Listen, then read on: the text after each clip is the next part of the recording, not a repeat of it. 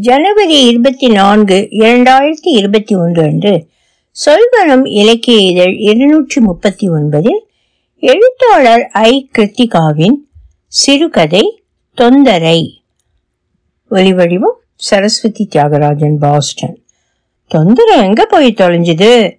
ரேசனிலிருந்து இரண்டு கைகளிலும் பைகளை தூக்கி கொண்டு வியர்த்தபடி வந்து நின்ற அம்மா முதலில் கேட்ட கேள்வி இதுதான். நான் உதட்டை பிதுக்க அவள் முகம் சிடுச்சிடுப்புக்குள்ளானது மடமடவென்று உள்ளே சென்று குடத்தில் இருந்த நீரை சொம்பில் மொண்டு வழிய வழிய குடித்தாள். பின் புடவை முந்தானையால் கழுத்தை துடைத்து கொண்டு வந்து எனக்கு எதிரே கால் நீட்டி அமிர்ந்தாள். எப்பா என்ன வெயில். ரெண்டு பையையும் தூக்கிட்டு வாரதுக்குள்ள ஆசூசுன்னு ஆகி போயிட்டுது போகும்போதே தொந்தரை அரை மணி நேரத்துக்கு அப்புறம் வர சொல்லியிருந்தேன். என்னட்ட தலையாட்டி புட்டு எங்க போய் தொலைஞ்சுது? அம்மா மறுபடியும் கோபமாக கேட்க நான் பதில் கூறாது. தைப்பதில் கவனமாய் இருந்தேன். இருபத்தைந்து வருடங்களில் அம்மா சொல்லி தொந்தரை ஒரு வேலை செய்ததில்லை. அது தெரிந்தும் அம்மா ஏதாவது வேலை சொல்லி கொண்டே இருந்தாள். அதை செய்யாமல் தொந்தரை தட்டி கழித்த போது பொறுக்காமல் புலம்பினாள். கல்யாணத்துக்கு பிறகு அப்பாவோடு இலவச இணைப்பாக வந்ததுதான் தொந்தரை அப்பாவின் சித்தப்பா மகன். கூட மாட ஒத்தாசையா இருப்பான் வச்சுக்கோங்க என்று தாத்தா சொல்லி அனுப்பினாராம். ஒரு நாள் இப்படி இருக்கிற பொருளை அப்படி எடுத்து வச்சதில்ல. வந்த நாள்லேருந்து குஞ்சி குஞ்சு தின்னே அது காலம் போச்சு. நான் தான் இன்னமும் செக்கு மாடாட்டம் சுத்திக்கிட்டு இருக்கேன் என்று அம்மா அடிக்கடி முழுமுழுப்பாள் தொந்தரை எங்கு போனாலும் சோறு திங்க வீட்டுக்கு வந்துவிடும். மணி பன்னிரெண்டு ஆயிட்டுதே வெரசா உலர வைக்கணும். ஒரு மணிக்கெல்லாம் தொந்தரைக்கு வயத்துல மணி அடிச்சிரும். அதுக்குள்ளார சோறாக்கி முடிச்சிடணும் என்று அம்மா பரபரத்து சமைப்பாள். வேலை வெட்டி எதுவும் இல்லாமல் சும்மா கிடக்கும் சித்தப்பாவுக்கு தொந்தரை தொந்தரவு என்று அம்மா பெயர் வைத்தது சரிதான் என்று எனக்கு தோன்றும். எனக்கு நினைவு தெரிந்த நாளிலிருந்தே அது தொந்தரை என்றுதான் எல்லோராலும் அழைக்கப்பட்டது. அதனால் நானும் அதை அப்படியே கூப்பிடுவேன். அதற்காக அது கோபித்துக் கொண்டதில்லை. தன் சொந்த பெயரையே மறந்து போகும் அளவுக்கு அந்த பெயர் அதை ஆட்கொண்டு விட்டிருந்தது. சாமிநாதங்கிற பெயரே மறந்து போச்சு. நீ நல்லா பேர் வச்ச போ என்று அப்பா அம்மாவிடம் அங்கலாய்ப்பார். மணி ஒன்றடித்த போது தொந்தரை வேக வேகமாக வீட்டுக்குள் வந்தது. உங்களை ரேஷனுக்கு வர சொல்லியிருந்தேன்ல வராம எங்க போனீங்க? அம்மா வாசற்படியில் வழிமறித்து நின்று கேட்டாள். எதிரேதான் வாங்க போங்க எல்லாம். ஆள் தலைமறைந்து விட்டால் அவன் இவன் தான் அது அம்மாவின் மனநிலையை பொறுத்தது. அம்மா சந்தோஷமாக இருந்தால் அது இதுவே கொஞ்சம் இழக்காரமாக வரும். கோபத்தில் வரும் அவன் இவன் மிளகாயை பட்டுப்பட்டாக அரைத்து வழித்தெடுத்த எரிச்சல் பூசி கொண்டிருக்கும். தொந்தரைக்கு எதை பற்றியும் கவலை கிடையாது. உடம்பு வளர்க்க உயிரை வளர்க்க திண்டு கொண்டிருப்பதே அதன் பாடு. வயிறு ரெண்டு படி வெடிக்கும் பானையைப் போல வீங்கி இருக்க அதன் மையத்தில் தொப்புள் குபுக்கென்று வெளிவந்தது போல துருத்தி கொண்டிருக்கும். அப்பா இருந்தவரை அதை சட்டை போட சொல்லி திட்டுவார். சட்டை எடுத்து மாட்டுடா. பொம்பளைங்க நடமாடுற தெருவில் இப்படி பாதி அம்மனமா தெரிகிறது நல்லாவா இருக்கு? முதல்ல ரெண்டு விறக்கட மனுஷனா இருந்த நீ எப்படி போனா என்னன்னு இருந்த இப்பவும் அதே மாதிரி வெளிக்கிழமினா பார்க்குறவங்க என்ன நினைப்பாங்க? அப்பா எரியும் போது தொந்தரை அசட்டு சிரிப்பு சிரிக்கும். இப்போது அம்மா கேட்ட கேள்விக்கும் அதே அசட்டு சிரிப்பு தான். மறந்துட்டண்ணி அடுத்த முறை போகும்போது உங்க கூடவே வந்துடுறேன். அம்மாவை சமாதானப்படுத்தும் முகமாக அது சொன்னது எனக்கே சகிக்கவில்லை. தொந்தரைக்கு இருபத்தெட்டு வயதான போது அப்பா அதற்கு கல்யாணம் முடித்து விட வரிந்து கட்டி கொண்டு கிளம்பினார்.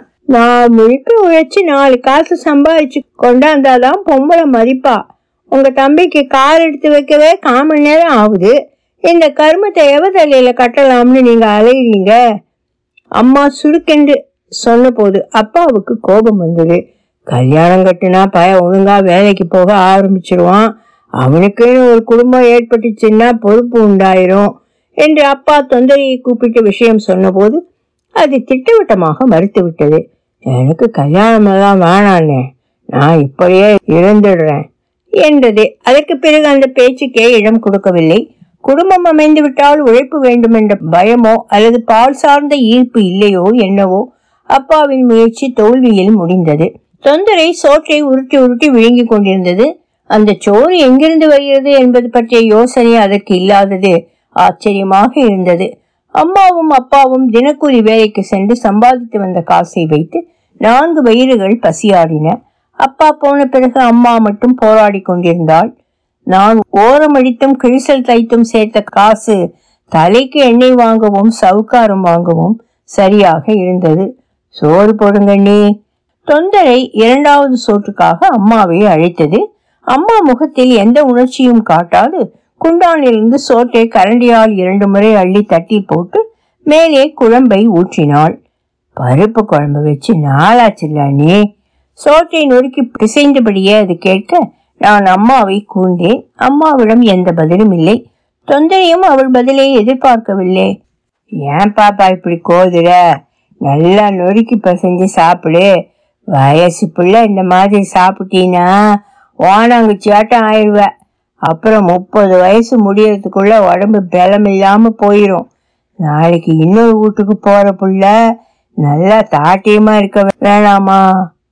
அது சொல்வதற்கு தலையசைப்பதா வேண்டாமா என்று நான் எண்ணிக்கொண்டிருக்கும் போதே அம்மா பெரிதாய் தலையாட்டினாள். தொந்தரை மெல்ல எழுந்து அந்த பெரிய வட்டத்தட்டை எடுத்துக்கொண்டு போய் கொல்லையில் போட்டு கை கழுவி விட்டு வந்தது.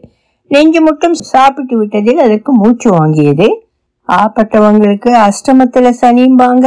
உங்க அப்பாரு பூட்டாரு நான் சாப்பிட்டுக்கிட்டு அவஸ்தப்படுறேன் என்றாள் அம்மா மெல்லிய குரலில். நீ இருக்க தொட்டு அந்த ஆளை வச்சு சோறு போட்டுக்கிட்டு இருக்க. நானா இருந்தா விளக்க மாத்தால அடிச்சு துரத்தி விட்டுருப்பேன். என்பாள் பக்கத்து வீட்டு கனகு. அவளுக்கு தொந்தையை கண்டாலே ஆவதில்லை. அவளுக்கென்று இல்லை. தெருவில் யாருக்குமே அதை பிடிக்காது. எங்கிட்டோ வந்து ஒட்டிக்கிட்ட பயலுக்கு நீயும் உபகாரம் பண்ணிக்கிட்டு இருக்க. உனக்கு அப்புறம் அந்த புள்ள அவனை பார்க்குமா? என்பார்கள். அம்மா பெருமூச்சு விடுவாள். நாலு வார்த்தை நடுக்காக கேட்டு விரட்டி விடலாம் என்றால் ஏனோ அவளால் முடியவே இல்லை. தொந்தரை கையை தலைக்கு கொடுத்து சுவரோரும் படுத்து நிமிடமாய் தூங்கி போயிருந்தது. காலை சாப்பிட்டானதும் ஒரு தூக்கம் போட்டு விட வேண்டும். ஒரு மணி நேரம் அடித்து போட்டது போல் தூங்கும் தொந்தரைக்கு என்னுடைய தையல் இயந்திரத்தின் சத்தமோ வாசல் திண்ணையில் அமர்ந்து அம்மா அரிசி புடைக்கும் சத்தமோ இடையூறாக இருப்பதில்லை. அது என்னவோ தெரியல பாப்பா. வயிற்றுல சோத்த போட்டதும் கண்ணை சுயத்துது பத்து நிமிஷமாவது உடம்பு கிடத்தலான்னா ஆவட்ட சாவட்ட அடிச்சு புடுதே என்று தொந்தரை சிரித்தபடி கூறும். திங்கிறதும் பேடுறதும் தூங்குறதும் தவிர்த்து உன் சித்தப்பனுக்கு வேற ஏதாவது வேலை தெரியுமா சொல்லு என்று அம்மா புகைவாள். நாளுக்கும் பொழுதுக்கும் துக்கினியூண்டு வயிற்றுக்காக போராட வேண்டி உள்ளதே என்கிற ஆதங்கம் அவளுக்கு. நான் பத்து ரூபா சம்பாரிச்சு கொண்டாரேன் நீ பத்து ரூபா கொண்டா ரெண்டையும் சேர்த்து போட்டு குடும்பம் நடத்துவோங்கிற பகுமானம் வேணும். அது இல்லாட்டி நீ என்ன ஆம்பள? சோத்துல ஒரு கை குறைஞ்சாலும் கேட்டு வாங்கி திங்கிறீல்ல? அந்த அளவுக்கு சுதாரிப்பா இருக்க?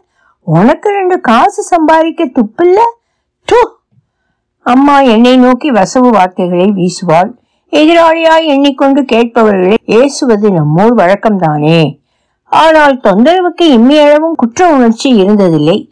ஏதோ பாதியதைப்பட்டதைப் போல உண்ணவும் உறங்கவும் அது எங்களை அண்டி கிடந்தது. சீரக சம்பா சேர்த்து சேர்த்து ஒரு நாளாவது தின்னு பார்த்தணும் நீ? அது என்னவோ இழுக்கு இழுக்கு அரிசியா இருக்குமா? நெய் வாசம் அடிக்குமா? சோறு வேவுறப்பவே அள்ளி திங்குறா போல ஆசையை தூண்டுமா? அதுல பருப்பு குழம்ப ஊத்தி தின்னா மரத்து கிடக்குற நாக்குக்கும் தீ பிடிச்ச மாதிரி ருசி பத்திக்குமா? பேசிக்கிட்டானுவோ? என்று தொந்தரை ஒரு நாள் சொன்னபோது அதன் கண்கள் ஒளிர்ந்தன சாப்பாடு தூக்கம் ஊர்வம்பு என்று தொந்தரையின் பொழுதுகள் ஆக்கிரமிக்கப்பட்டிருந்தன. தன் இழுப்பு வேட்டி துவைத்துக் கொள்ளும். அதை தவிர ஒரு வேலை செய்வது கிடையாது. குளத்து நீரில் முங்கி எழுந்து விட்டு வந்து காலை ஆகாரத்தை முடித்துக்கொண்டு தொந்தரை வெளியே கிளம்பிவிடும். குளத்தங்கரையில் உள்ள அரசமர பிள்ளையார் திட்டில் அமர்ந்து வந்து போகும் பேருந்துகளை வேடிக்கை பார்க்கவும் நடந்து செல்பவர்களை இழுத்து வைத்து கதை பேசவும் அதற்கு ரொம்ப பிடிக்கும். பேச்சு சரிப்பை உண்டாக்கினால் அப்படியே கால் நீட்டி படுத்துக்கொள்ளும். காற்று சற்று வேகமாக வீசும் பொழுது அதற்கு கண்கள் செருகிக் கொள்ளும். கடையோரும் எச்சில் ஒழுக சிவராத்திரி என்று கண் விழித்தவன் மறுநாள் தூங்குவது போல அசந்து தூங்கும். சில நேரம் இப்படியும் சில நேரம் வீடு வீடாக சென்று கதை பேசியும் அதற்கு பொழுதுகள் கழிந்தன. திண்ணைகளில் அமர்ந்து நாட்டு நடப்புகளை அரசியும் பார்க்காத சினிமாக்களை விமர்சனம் செய்தும் காலம் கடத்தும் தொந்தரைக்கு மணி ஒன்றடித்தால் வயிற்றுக்குள் உயிங் என்று சத்தம் வந்துவிடும். உடனே சட்டனை எழுந்துவிடும். கிளம்புற நேரமாச்சு. பாதியில விட்டுட்டு போறியே என்றால் போறவு பார்க்கலாம் என்பதுதான் அதனுடைய பதிலாக இருக்கும். கைவேலையை விட்டுட்டு வந்தாப்புல தண்டச்சோறு கிளம்புறத பாரு என்று சனம் பின்னால் இருந்து கிண்டல் அடிக்கும். பொழுது போகாமல் திண்ணையை தேய்க்கும் பெருசுகளுக்கு தொந்தரை நல்ல கம்பெனி. பிடிக்காவிட்டாலும் அதன் பேச்சு நேரத்தை கடத்த உதவியதில் அவர்கள் தொந்தரையை எதிர்பார்த்தனர். தொந்தரைக்கு நியாயம் பேச எதிரே ஒரு குட்டிச்சோராவது இருந்தாக வேண்டும். நேரத்துக்கு சாப்பிடலன்னா வயிற்றுக்குள்ள உயின்னு ஒரு சத்தம் கேட்குது பாப்பா. ஏன் அப்படி கேட்குது? என்று அது ஒரு முறை கேட்டபோது எனக்கு சிரிப்பு வந்தது. அதை மறைத்து கொண்டு நான் தலையாட்ட அதன் பார்வை அம்மா மேல் விழுந்தது. அம்மா அதை கவனியாதது போல் ஆட்டுக்கொட்டையை பெருக்கிக் கொண்டிருந்தாள். ஆட்டாம்புழுக்கைகளை கூட்டித் தள்ளுவது போல தொந்தரையை வெளியே தள்ள முடியவில்லையே என்கிற ஆதங்கம் அவளுடைய கை வீச்சில் தெரிந்தது அம்மா அப்பா ஒருத்தர் பின்னாடி ஒருத்தரா? தவறிட்டாங்க. அவன் எங்க வீட்டுல தான் வளர்ந்தான்.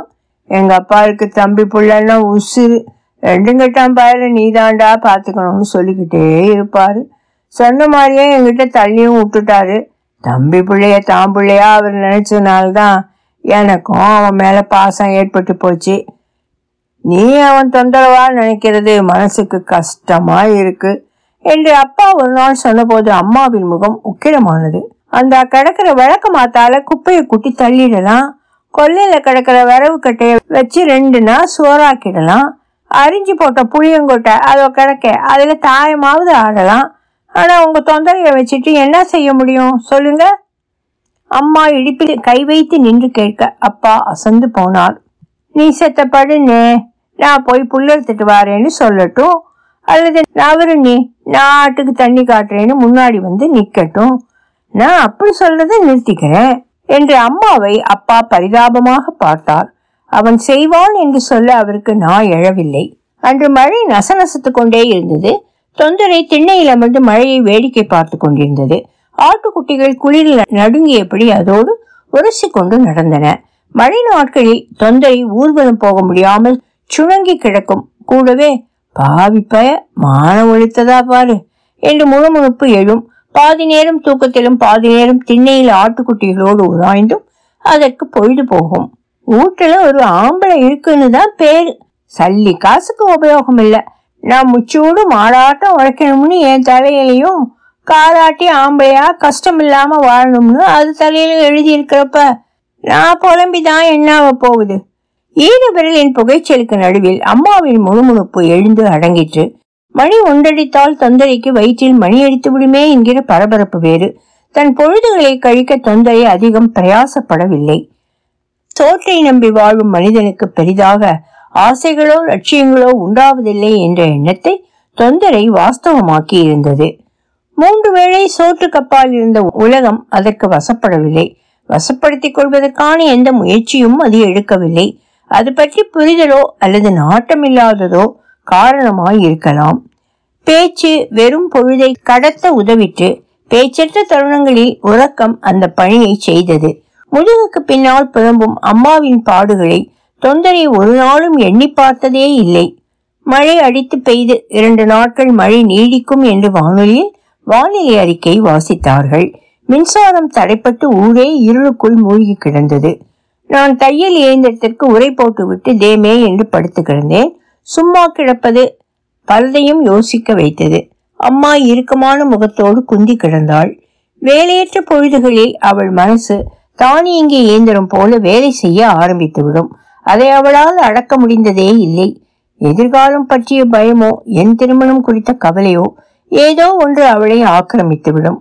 அவள் அந்த கவலையில் மூழ்கி போய் விடுவாள் அதிலிருந்து மீள அவளால் இயலாது. தொந்தரை திண்ணுக்கும் உள்ளுக்குமாக இருந்தது. மழை நாட்களில் அதன் பாடு திண்டாட்டம்தான். வெளியே போக வர இருப்பதை மழை வீட்டுக்குள் முடக்கி போட்டு வேடிக்கை பார்த்தது. வெளியே தெருவில் போக முடியாம முடக்கி போட்டு உசுர வாங்குது. செத்த வெக்காடிச்சா அப்படியே போயிட்டு வரலாம்னு பாக்குறேன் உடாது போல் இருக்கு தொந்தரை கண்கள் இடுக்கி வானத்தை பார்த்து திட்டிக் கொண்டிருந்தது. விட்டால் குடலையை தூக்கி தலையில் போட்டு கொண்டாவது போய்விடும் போல் இருந்தது. வழுக்கி விழும் சேறு அதன் மனத்தில் பயத்தை விளைவித்திருக்கலாம். சேற்றில் வழுக்கி விழுந்த முனுசாமி இழுப்புக்கு கீழே உணர்வின்றி படுத்த படுக்கையாகி போனது ஞாபகத்துக்கு வந்ததோ என்னவோ ஆட்டுக்குட்டியை நகர்த்தி விட்டு பேசாமல் அமர்ந்து கொண்டது. தொந்தர குட்டி போட்ட பூனையாட்டம் தவிக்கிறத பாரு. அந்த பிள்ளையாருக்கும் இதை பார்க்காத. இதோ கொரட்ட சத்தம் கேட்கறது வெறிச்சுன்னு இருக்கும் என்றாள் அம்மா. ஏன் நீ எதேன்னு சொன்னீங்களா? உள்ளே வந்து தொந்தரை கேட்டது. ஆனா நான் என்னத்த சொல்ல போறேன்? ஏதோ எம்பாட்டுக்கு உளறிக்கிட்டு இருக்கேன் என்றாள். குடிய கெடுக்கிறதுக்குமே வந்திருக்கும் போல என்றால் அழுத்தமாக வெளியே பெய்து கொண்டிருக்கும் மழையை பார்த்து. தொந்தரை சிறிது நேரம் அவளையே வெறித்து பார்த்து கொண்டிருந்து விட்டு போய் திண்ணையில் அமர்ந்து கொண்டது. சொல்லி வைத்தால் போல் அடுத்த மூன்றாவது நாள் வானம் பளிச்சென்றாகியது சூரியன் மெல்ல எட்டி பார்க்க பூமி உலரத் தொடங்கியது. அன்று காலை வெளியே சென்ற தொந்தரை வீடு திரும்பவே இல்லை. தொந்தரை எங்காச்சும் பார்த்தீங்களா? என்று அம்மா ஊர் முழுக்க விசாரித்து விட்டால் ஒருவருக்கும் தெரியவில்லை. தொலைஞ்சது சனியேன்னு விட்டு தள்ள எதுக்கு இப்படி தேடிக்கிட்டு அலையிற? என்றனர் சிலர். சட்டி சோறு மிச்சம் என்றாள் கனகு. போனவன் சுருக்கா திரும்பி வந்துடக்கூடாது. ராமர் வனவாசம் போன மாதிரி போயிட்டானே என்றனர் திண்ணை பரிசுகள். நாட்கள் ஓடியதை தவிர தொந்தரை வரவே இல்லை. உடம்பு வழங்கி வேலை செஞ்சு பழக்கமே இல்லை. சும்மா கிடந்தே சோகம் கண்டது. இப்ப எங்க போய் என்ன பாடுபடுதோ என்று புலம்பிய அம்மா திடீரென்று ஒரு நாள் அது ஏண்டி எப்படி போச்சு? என்றாள். காரணம் உனக்கு தெரியாதா? என்று நான் கேட்கவும் அவள் தலை தாழ்ந்தது. அம்மா தினந்தோறும் சோறு வடிக்கும் போது அரைப்படி அரிசி சேர்த்து போட்டு வடித்தாள். திடீர்னு வந்து நின்னுச்சுன்னா சோத்துக்கு எங்க போகுது? கொஞ்சம் பொறுத்தா உத வச்சிடலாம். அதுக்கு பொறுமை இருக்கணும் இல்ல என்று ஏதோ நியாயம் சொன்னாள். பத்து நாட்கள் சென்றிருக்கும் பன்னிரண்டு மணி வெயில் சுள்ளண்டு அடித்துக் கொண்டிருந்த அந்த மதிய பொழுது வெளிப்படல் திறக்கும் சத்தம் கேட்டு தையல் இயந்திரத்தை நிறுத்திவிட்டு நான் மெல்ல எட்டி பார்த்தேன். தொந்தரை படலை தள்ளிக்கொண்டு உள்ளே வந்தது. சோறு வடித்துக் கொண்டிருந்த அம்மா அதை அப்படியே போட்டுவிட்டு எழுந்தோடி வந்து பார்த்தாள். தொந்தரை எங்கள் இருவரையும் ஒரு வினாடி மாறி மாறி பார்த்தது. பத்து நாட்களுக்குள் ஒரு சுத்து குறைந்திருந்த தொந்தரைக்கு அந்த உருவம் பொருந்தவே இல்லை. அது உள்ளே சென்று தன்னுடைய பெரிய தட்டை எடுத்து வைத்து உட்கார்ந்து கொண்டது. பசிக்குதுன்னே சோறு போடுங்க. குரல் கொடுத்தது. பழைய குருடி கதவை தொடடி அம்மா முழுமுழுத்து விட்டு போனாள். ஒளி வடிவம் சரஸ்வதி தியாகராஜன். பாஸ்டன்